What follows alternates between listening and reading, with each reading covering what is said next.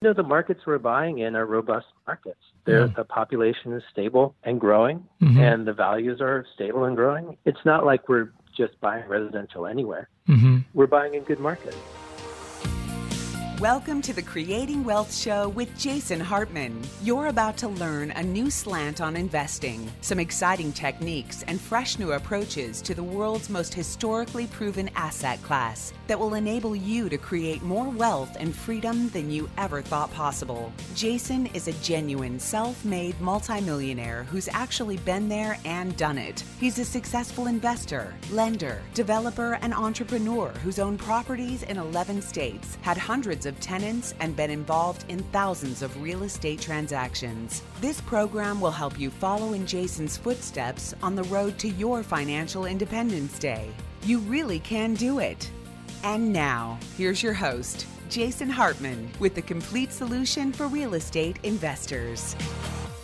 Welcome to episode number 1208, 1208. Thank you so much for joining me today as we talk about the economy and what you, as a prudent investor, should do. I'll tell you, you know, you've heard that we are in a mess and we're in a mess in a lot of ways. As I say this, I still think it's an amazing time to be alive. It just depends how you look at it and what you do about it, right? Because everything in life is what you make it. It's not what is that counts, but how you take it. And so you can take action that can really make these messy problems of government, of the economy, of uh, politicians that buy votes and spend too much, you can make them work for you, especially with the most historically proven asset class in the entire world, income property. And I've got Doug here with me today to talk about some of these things before we get to our guest, which will be part one of a returning guest, economist, professor, and software entrepreneur, Laurence Kotlikoff. Doug, how's it going? Going pretty well. Uh, you know, I was just thinking when you were uh, doing the intro there, it would be funny if someday you said, instead of, you know, as a prudent investor, how you can make your life better, say, as a complete imbecile, here is how you can completely and totally ruin the rest of your life for all time. Yes. Well, this could be called the Dummy's Guide to Investing, right? Now, it's funny when you look at that series of the Dummy's Guides, the, those books. Obviously, I'm talking about with the yellow cover, and then the the Copycat series. I guess it's the Copycat. I don't know. Maybe the other one copied this one, but the Complete Idiot's Guide. Why does anybody buy that? Do they really think they're dumb, or I don't know? It's it's funny. It's funny. One of these days, we should do a spoof show where instead of giving people uh, good, prudent advice to help themselves, we should give them advice to completely ruin their lives. Yeah. Well, yeah. We, you know what? Maybe we should do that on April Fool's Day. Maybe. The next April Fool's Day. Watch out, folks. You know, I, I do, I have been known to do some April Fool's episodes. So, so there you go. Okay. So Doug, let's talk about the American retirement savings problem. And it is pretty significant. Now, you've all heard these things and seen these articles about how, you know, the average American, if they had a $400 emergency expense, they couldn't meet it, you know, like 40% of the population or something like that. That's tragic. It's sad when you hear that stuff. But let's talk more about the mainstream and look at how much by decade people are saving for retirement. And Laurence Kotlikoff is going to talk in more on part two of the, this interview that you're about to hear part one of today about how you can even out these expenses. And Doug, one of the things that occurred to me during this interview with Laurence, uh, he, he's been on several times, but one of the things that's kind of odd is that what some people listening may not realize is that, you know, most financial planning is about let's be more prudent, let's save for a rainy day, et cetera, et cetera. But some people might realize that they're actually not living it up enough. And that's kind of an interesting twist. But for most people, not, not our listeners, but most people in America, the opposite problem is true, isn't it? Almost certainly. Yeah. Almost certainly. One of the things to think about also is that when you're talking about retirement planning, taxes get really important when you get into retirement also. Oh, yeah. Because one situation that I've actually seen to some people who are you know, very close to me in my life is where they were very successful in their life. They accumulated quite a bit of retirement assets and they were almost all in a traditional IRA. Where they were subject to required minimum distributions. Well, so now that presents a couple of problems. Number one, this is known as the RMD the problem. RMD. Yeah, yeah, required minimum. So they got to take at 59 and a half, you can start taking distributions. At 70, you're required to take distributions. Correct. I believe those are the ages, right? Correct. In their case, they have been very successful. And by the time you put their RMDs plus their Social Security plus a couple of pensions that they have accumulated, they're already over 150,000 in AGI. So, uh, adjusted for example, gross income. Correct. Thank you. So now what happens is now they can't get a depreciation offset from something like rental property, which they recently purchased, without being a real estate professional, which they have no interest in doing. So now they have yeah. this suspended depreciation that they can't get a benefit from. And so that's one of the things is that you know, we see articles all the time about you know save enough for retirement, you know make sure you save for a rainy day, but also make sure you save it in the right way because otherwise if you're really successful, you could paint yourself into a corner for taxes. Yeah, okay, so let me make a comment on this before you go too far. This is one of my many qualms about the absolute scam known as the financial services industry, okay? It has sold this really silly idea ever since retirement accounts came along. Okay. And when these plans came along, you saw all the financial advisors out there with their charts and their graphs, and you'd see these over and over, you know, throw money into your IRA. Right? Or your 401k. Because the myth that has been sold to people is like this tragic myth.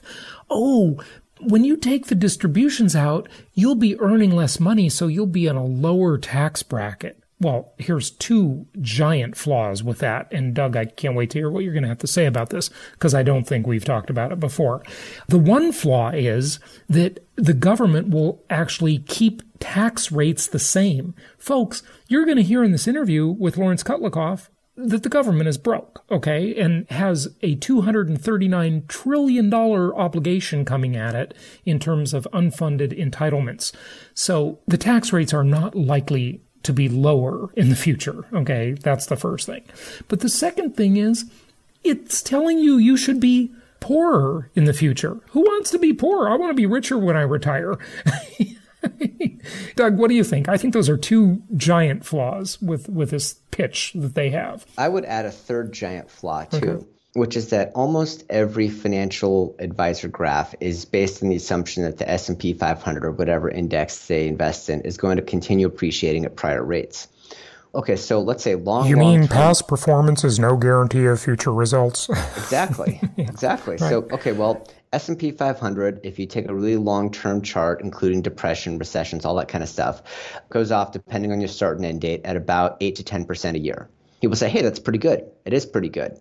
Except that the economy, as in reality, only grows at 2.5 to 3% a year. And so if you have equity values that are growing at conservatively three times the rate of the economy, that can't happen forever. You know, the total amount of stuff is only growing at 3% a year. And that's 3% a year is really dang good for the economy. And so if you think of the equity markets as claims on real stuff, the population of real stuff is only getting bigger at 3% a year. Equities can't continue growing at 8 to 12% a year indefinitely. At some oh, point, there has to be some kind of correction. Because otherwise, because uh, otherwise the compounding gets out of line. Right. And that is really quite fascinating that you brought that up. And, you know, years ago, we had talks about things like this when we were studying things like the amount of gold in the world. And I know you did some articles. I remember my, that article. My, yeah, my, my, my old Financial Freedom Report newsletter that we used to publish. And I think I want to bring that back. But it's a lot of work and I have a lot of lot to do. Lot Yeah, yeah, it's a lot of work. Okay, so maybe we won't bring it back, but we're talking about it here. So that is quite interesting. You know what that portends to my thinking is that the growth in the S&P because it's out of proportion with the GDP. That means that that growth is a result of either number 1 financial engineering Okay. And that means companies using leverage, buybacks, derivatives, a myriad of financial engineering products and techniques. Okay. Or number two, it's a result of too much forward thinking, otherwise known as speculation or gambling. And too much of that is already priced into the market. Uh, what do you think? I think it's the latter. Mm-hmm. And I also think that it ties into what you were saying with the retirement accounts because when the ERISA Act, and I don't remember off the top of my head what ERISA stands for, but it's something Em- like employee retirement, you know, Income income Savings savings, Act. yeah, or something, something like, like that. Yeah. But when the ERISA Act went into place, because it created IRAs, 401ks, all that kind of stuff, Yep. what it did was it created tax incentives to plow capital into the market because any individual stock goes up and down based on demand. But the only way that the total market goes up and down is if more capital goes in, is if capital goes in or capital comes out. Total market capitalization is just about a flow of money in or out. And so, in order to keep pumping the market up, then you have to keep thinking of ways to get people to plow their money into the equity markets. That's the only way the math works. Right. You either have to borrow it and plow it in or get people to save it and plow it in. Mm-hmm. So, what you've basically created through tax law and financial engineering is you've created this artificial marketplace. Now, certainly you can argue that Fannie Mae and Freddie Mac created an artificial marketplace, and I would agree with you wholeheartedly. You can argue that the subprime mortgage fiasco before it went down the tubes created an artificial marketplace, and I would agree. You can argue that Sallie Mae insuring student loans created an artificial marketplace, and I would agree completely. So you have all these artificial marketplaces, and it's really hard to tell what's real because whenever anything's artificial, like Wall Street is compared to Main Street, you have the potential for a very ugly bubble, a very ugly correction, don't you? Absolutely. And kind of bringing it back to real estate, the thing that I like about the real estate value equation is that it's based on prudently leveraging normal inflation. So mm-hmm. basically, let's just say the real rate of appreciation for a property is zero, and that all of the appreciation for properties are inflation, which you can make a very convincing case for that. Okay, well, if the real appreciation rate for a property is zero and it only stays consistent with inflation, and I buy it with 80% leverage, well, now that inflation that happens with zero real appreciation results in a net value gain that is sustainable because inflation's reality, right? Inflation doesn't depend on people deciding they're going to keep funneling money into Morgan Stanley. It's reality. It's never going away. In, in fact, it's more likely than not almost certain to get a lot bigger for a really long time. So I think that's one of the things that's really valuable about the philosophy is that it not only performs better, but it's more fundamentally sound because at some point the rate of growth of the equity markets is going to have to revert back toward GDP because you're just going to run out of stuff for people to buy with all this pretend money. Yeah, well, I couldn't agree more. It's quite interesting. One of the things I brought up in the interview with uh, Laurence Kotlikoff is, and I've you know been saying this for years, but if you look around at the real world versus the Wall Street world, the world of reality versus financial engineering, right? These are two completely different worlds. They do mesh, but they are different. And you look the day before the Great Recession started, usually people think that's when Lehman fell apart. Then the day after, you looked around in the world that the amount of real assets in the world were exactly the same. You know, there was the same amount of oil, the same amount of gold, the same amount of silver, the same amount of real estate. All the companies that were in business, except for Lehman Brothers, you know, were still selling their widgets. Everything was really the same it was all still there. All the real assets didn't evaporate. The only way real assets ever get destroyed is is through war. Otherwise, you know, they're there.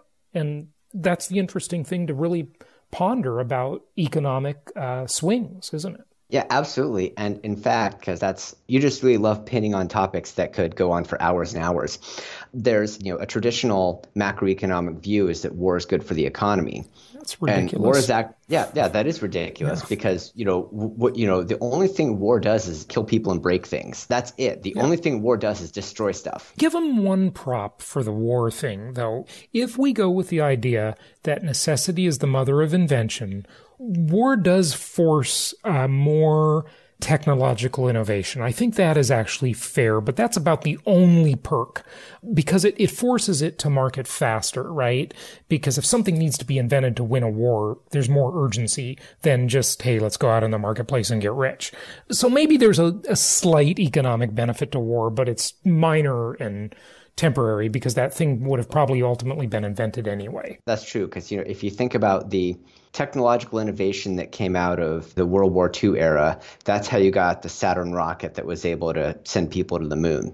The technological innovation that came out of the Great Moderation uh, was Facebook and Twitter. Um, mm-hmm. yeah. I, I don't know. I think Saturn rockets are way cooler than Facebook and well, Twitter. That's certainly true. You know, and that gets into a whole another conversation of when are we going to do something great again? Like really build something, you know, like a real space program or, uh, you know, a Golden Gate Bridge or, yeah, I mean, I don't know. You know, that's a whole nother discussion we don't have time for. But hey, Doug, can you come back? I, originally, I was thinking don't come back tomorrow, but come back tomorrow and let's just do part two and let's dive into the savings by decade topic. We got to get to, uh, Laurence Kotlikoff's, uh, the first half of his interview and we'll play the second half tomorrow. So it'll be a perfect fit for everything. Can you do that? It's a deal. Okay, sounds good. Hey, without further ado, let's get to our guest, but be sure to go to jasonhartman.com and check out our upcoming cruise in um, uh, November. That's going to be an awesome cruise. And in cruise time,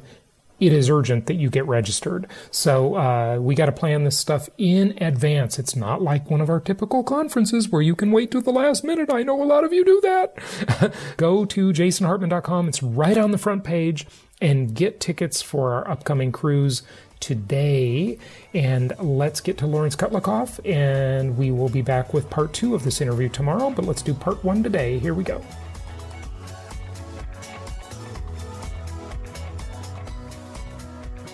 It's my pleasure to welcome Laurence Kotlikoff back to the show. He is a professor at Boston University, a very renowned economist who has uh, probably done more study and research on our unfunded mandate problem that we will talk about today. Can't wait to dive into that again. And he's also a software entrepreneur, and he's got some great software tools to help planning for all of this stuff. Larry, welcome back. How are you? Great to be with you. Very good. Thanks. And I hope, you, hope you're doing well too. It's good to have you back. So, last time you were on the show, I think we talked about the unfunded uh, liabilities that the United States is facing in terms of all these entitlements that it has promised to people for the next forever, I guess. But maybe the the 15 year mark is sort of the primary one to look at. I don't know, you can say, but that total, a lot of people call it the $60 trillion time bomb. You say it's about, uh, I think last time you said it was about $220 trillion, but even that isn't enough, is it? It's even worse than that, right? Yeah, the, the most recent number is that our fiscal gap is $239 trillion large. So, what is the fiscal gap? So, this is putting all the uh, obligations of the government onto the books and also all the assets, including all the future tax receipts, onto the books and taking the difference. So, you're looking at all the outlays the government is projecting, those are all the obligations, including paying for the government's lunch, defense expenditures, Social Security, Medicare, Medicaid, all these expenditures into the future as projected by this Congressional Budget Office. And then you're looking at all the tax receipts that are projected into the future. And also, you have the official debt that has to be paid. So you add, you form what we economists call the present value, the value in the present of all those outlays you subtract the present value of all the receipts, all the taxes to cover the outlays, you add in the official debt, you end up with 239 trillion. The official debt's about 22 trillion right now. So we're talking about a fiscal gap, a true indebtedness of the country when you put everything on the books that's 10 times bigger than the number we're talking about officially.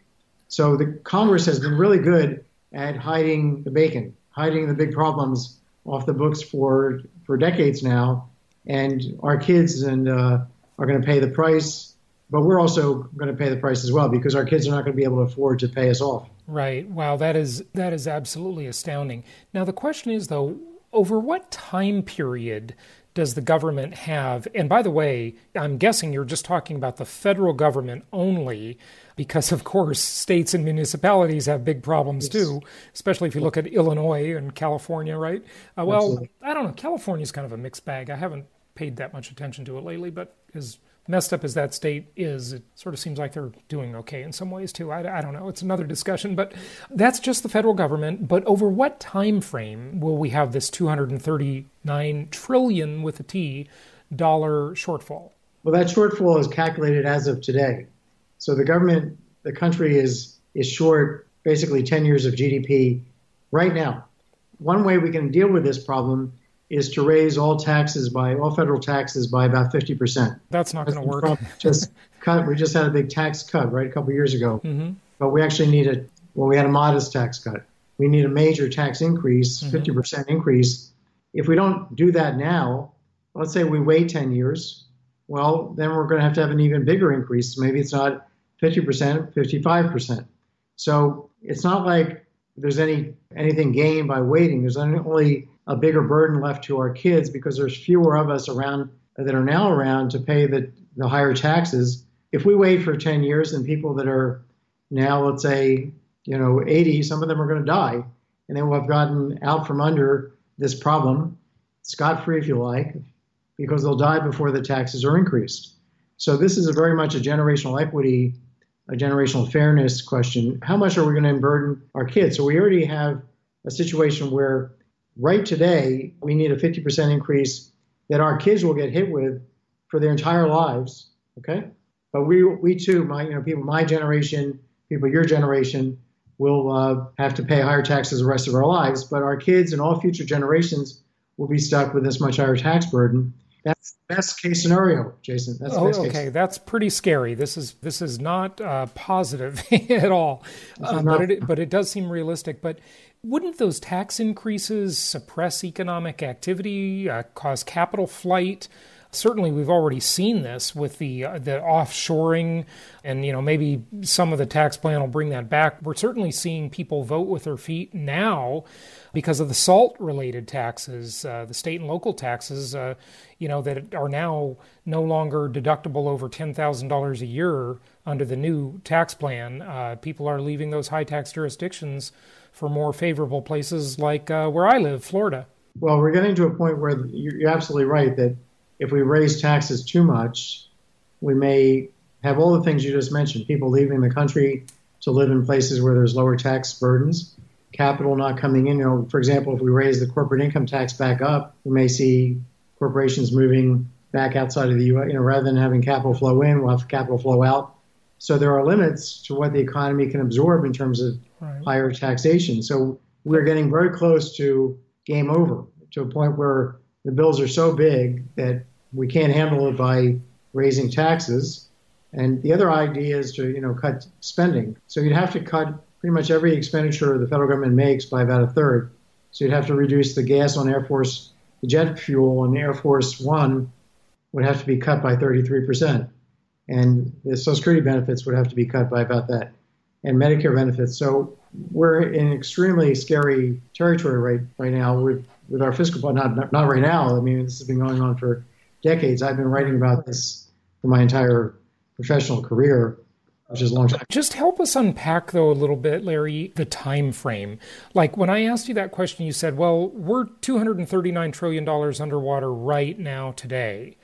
But we don't have to pay that today. We get to pay that over time. So we do get some benefit of what I call inflation induced debt destruction, meaning that some of that will be inflated away, right? But we keep adding to it faster than it'll probably inflate away. This analysis takes into account the fact that you're going to get some what economists call seigniorage, which is that because of inflation, you're going to you're going to reduce the debt. You know what you have to pay back in, in today's dollars, and also uh, so the analysis takes that into account already. It's really a matter of you've got a, a cancer growing in your body, and you go to the doctor, and the doctor is a politician, and he says, says, well, you know what? Let's just take a little bit out of it now, and you'll come back in 10 years. And you come back in 10 years, and it's much bigger than it was. And he said, okay, let's take a little bit more now. Takes even a bigger bite from you. Right, yeah. Come back 10 years later, and you're on death's door because it's going after an organ. Right. So that's the kind of situation we're in. Okay, that that time. is. We have no time left. That is that time. that is a mess. We are in a mess. But I, I'm I'm guessing by your prior statement that you would not be a believer in uh, maybe Arthur Laffer's philosophies or or Ronald Reagan's. You know, I mean, they're obviously connected. You would not be a supply sider or trickle down type of guy, right? Well, I tell you what, I went to work for Reagan in the uh, Council of Economic Advisors, but not. I was a senior economist, so I wasn't very high up. I just wanted to have the experience of working at the council. Oh yeah, that'd be great. And I thought, you know, I've done a lot of work on supply side economics. I developed uh, with Alan Auerbach, who's a professor at Stanford, sorry, uh, at Berkeley. We developed uh, something called the Auerbach-Kotlikoff model. It simulates the macro economy through time and responses of the economy to and the fiscal system to things like tax cuts. So it's kind of the penultimate supply side model. So this is kind of why I was got got hired down at the Council of Economic Advisors. And basically, what Art Laffer uh, and other people were, were, claiming, the model doesn't produce or reproduce. There are certain things, you know, if you have sky high corporate taxes, for example, lowering them at, and having capital flowing from the other from the rest of the world, that can help your economy. But just cutting personal taxes actually will not pay for itself. And so we knew that back in 1979 well, 81 when I started working at the council. So a lot of what Laffer said is just not true. Okay. It wasn't true then, not true today. And then we have some other people on the left, like we have the uh, modern monetary theorists today who are thinking MMT, yeah. you can do the same thing, and it's just a different angle of craziness. Yeah, I, I think MMT is just crazy. It's fantasy yeah, land. We have a bunch yeah. of people that want to uh, pretend there you can uh, consume for free. Yeah, I, I, wish it were as easy as MMT. That sounds so easy. you know, just just keep running deficits and spending money, and you'll be fine. but you know, yeah, I'm, just, no, I'm just curious, and I, I won't belabor the point, but I just got to ask you, like that sort of that common sense view of it, the layman's view. It seems like if you give people a tax cut and they have more money in their pocket, won't they spend it? And if they don't spend it, they're going to save it, which is good because that's capital formation for, you know, and that savings obviously works its way into the economy too. I mean, I don't know. That just seems sort of common sense, right? If you give people a tax cut, then the government will have to borrow more money, and then the uh, principal and interest will have to be paid by somebody in the future. So it has to be repaid. So you're giving let's say we give uh, put on a tax cut for the next 10 years, so we let older people like me pay lower taxes than we'd otherwise pay for the next 10 years. By the end of that 10 year period, some of us will have died. And anyway, we'll have gotten to consume more. But who's going to have to pay for that tax cut our kids and our grandkids. And right, our... right, right. But the obvious thing is, don't you, when you consume more, don't you increase the GDP, right? You, and that's more taxable. We got the Laffer we got the new the modern monetary theorists. Then we have the old time Keynesians mm-hmm. who believe the more the government spends, or the more we get, the government gets us to spend, mm-hmm. the more uh, the economy is going to flourish. Well, on that basis, we should cut taxes to zero, have a huge party, and what we'll do is save nothing as a country. We're saving next to nothing as it is, mm-hmm. because we're so consumption oriented. Our national saving rate right now is about 4% of national income. It used to be 15% in 1950. Yeah. So with very little to save, we, we can't really invest that much in our country. And that's why foreigners are investing in our country for us, in mm-hmm. effect, mm-hmm. yeah. taking the investment opportunities. That's why we're running what's called a current account deficit. So, no, the idea that you can uh, consume your way to prosperity is not something that's worked in any economy you know ever. I agree and again not to belabor it uh, because i do want to we got i want to talk about Maxifi and stuff like that but it's not a debate at least in my eyes between saving and spending. It's a debate between I mean, look, remember when uh, George W. Bush was president, right? And he sent out that, I mean, not him, but, you know, his administration was running things. He sent out that tax refund and everybody got like 630 bucks or something, right? And I thought, okay, so everybody got a rebate of $600 or whatever it was. You know, they got more money to spend in the economy. So now they're going to go to the shoemaker and the baker and the butcher and they're going to spend that money and it's going to trickle through. And then those people will pay taxes and you know, the pie gets bigger. No? Here's the logic of that. I think there's some logic. If you're in the middle of a great recession like we were, mm-hmm. at least it was characterized as a great recession. I don't think in the end it would have to be that great, but if you have a a situation where everybody gets uh, scared, panicked. Mm-hmm. So I start laying off my employees who are your customers, and you start laying off your employees who are my customers, and everything starts to melt down. Deflationary spiral, right? Yeah. Well, it's just a economic implosion. Okay. We need something to turn around that psychology because what happens here is the economy goes from a good equilibrium, a good position, to a bad one. And that's what happened, I think, in the Great Recession. We just got freaked out because none of the causes of the Great Recession that were alleged to be the causes were actually true. I have a paper on my website, kotlikoff.net, called The Big Con, which talks about the alleged culprits of the Great Recession and, and what actually the facts are now that we've looked at them over time. So I think we had a panic. The government comes in and starts handing out checks. Now, that had gotten everybody uh, from thinking we're going to have this terrible time to thinking times are good again. That could have gotten me to stop firing my people and you to stop firing your people and could have put on the brakes. But it may also have just freaked us out more. Look how bad things must be if the government's sending us $640 checks. Right, yeah. So, what I'm saying is that when, when we understand that uh, the economies can move because of psychology, then we have to be very careful about how we play the psychology game Mhm. here, and change the attitudes. And I think a better thing that Bush could have done then, when Lehman Brothers collapsed, was to go to the building. I would have gone to the building the same day it declared bankruptcy. I would have taken the people coming out of the building, and I would have grabbed one of them, and well, each one of them as it came out, I would prick them with a pen, a little needle, and they had blood. They nobody died. I would have, as the president, I would have done that. Mhm. I want to take a pinprick of you and show everybody in the country that you didn't die. That Right. you're actually going to be able to work. You're not going to work for these people, but you'll work for somebody else Yeah, next week. Right. And then I would have taken a hammer or something hard, a sledgehammer, to the building Mhm. and said, "Look, this building is still Still standing." there. Yeah. Yeah. Yeah. Right? That could have changed the psychology much better than handing out checks. You know what? That is so fascinating that you say that, Larry, because I have long said that the Great Recession or any economic malady, really, you know, during any time we've gone through this, if most people consider the Great Recession to have started the day Lehman Brothers fell. Mm-hmm. That's, yeah, I mean, I think it really started about a year before that when the mortgage collapses started, but, but whatever, right? If you went to bed and then you woke up and you saw that Lehman Brothers collapsed, that 156 year old company or whatever it was, and then you remember you looked around before you went to bed, before you knew that Lehman Brothers was collapsing. Every asset in the world was there. There was a certain amount of gold, there was a certain amount of oil, there was a certain amount of every resource on earth, copper, you know, whatever you want, right? and the next day after the collapse, the resources were the same. They didn't change. They didn't go away. The oil didn't evaporate. The gold didn't disappear. Right. The whole world had the same amount of assets. Now, they did admittedly change ownership, right? But they were all still there, right? The same amount of real estate existed. But because it's this, what Alvin Toffler called a super symbolic economy, and we have this financial engineering that Wall Street does, which is so scary. You know, the credit markets collapsed. And when you have credit based assets, like real estate especially, and the mortgage pool dries up, well, then the price does decline, right? Yeah, nothing real changes.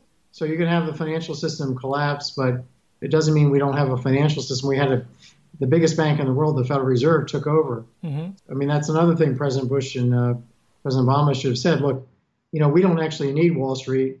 We have We, we have the Fed. reserve, Yeah. and they're going to do all the job that Wall Street did. So let's stop getting upset and panicking and go back to work. That's what we do as Americans. Yeah. That never happened. So the only reason that we had this, you know, you referenced uh, Jason the uh, mortgage, you know, Mortgage mortgages. meltdown. Yeah.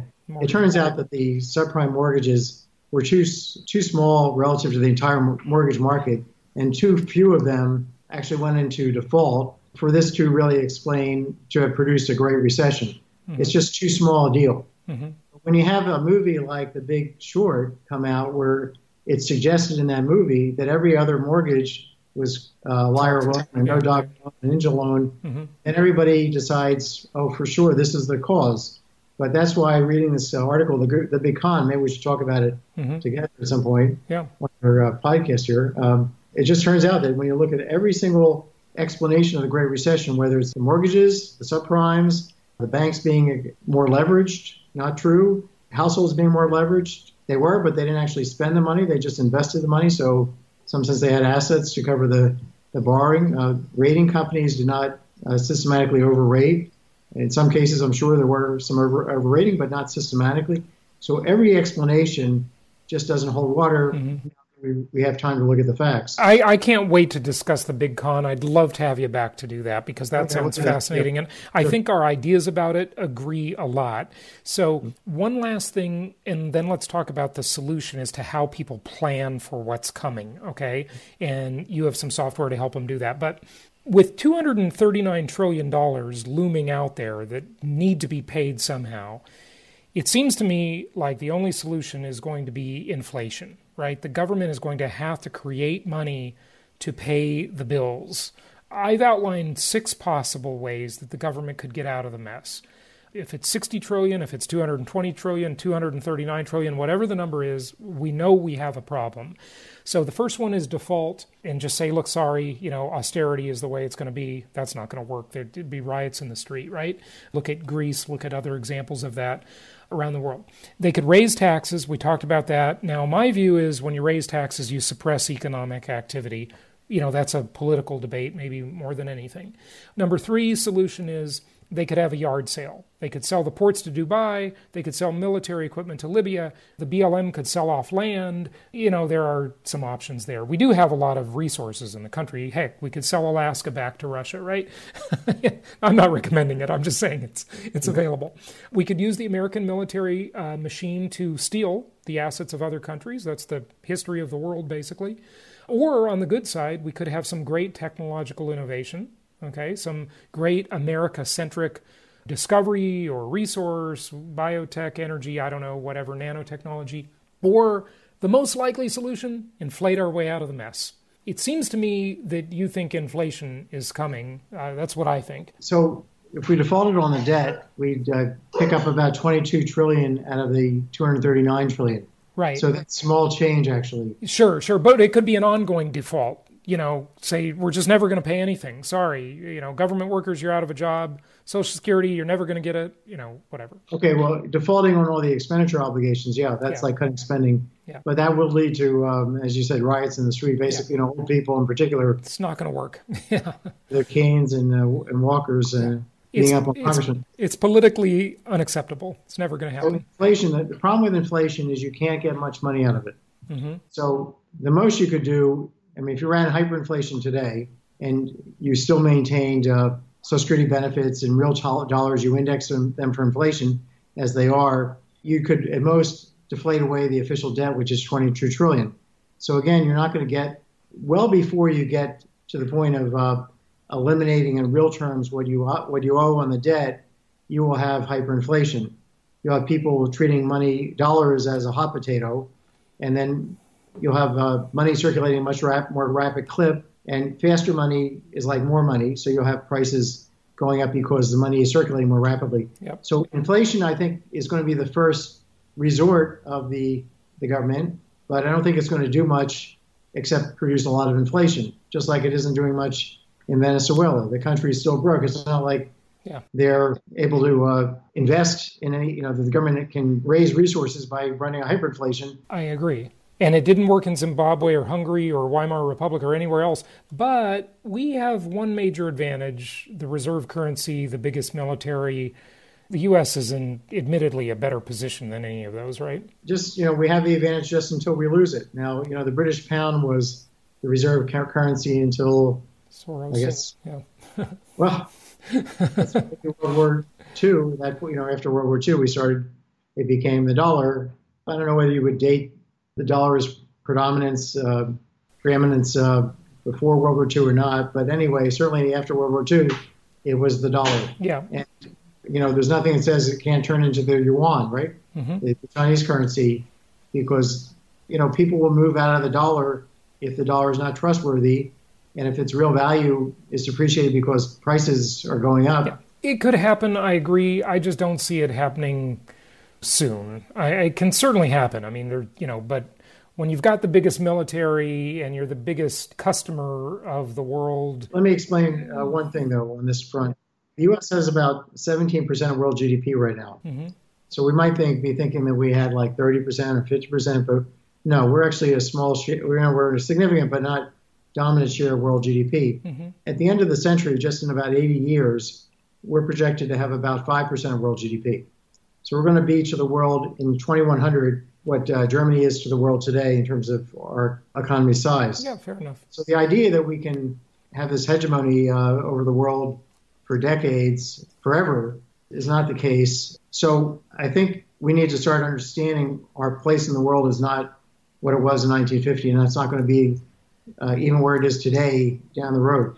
This will be continued on the next episode. Thank you for listening and happy investing. Thank you so much for listening. Please be sure to subscribe so that you don't miss any episodes. Be sure to check out the show's specific website and our general website, hartmanmedia.com, for appropriate disclaimers and terms of service.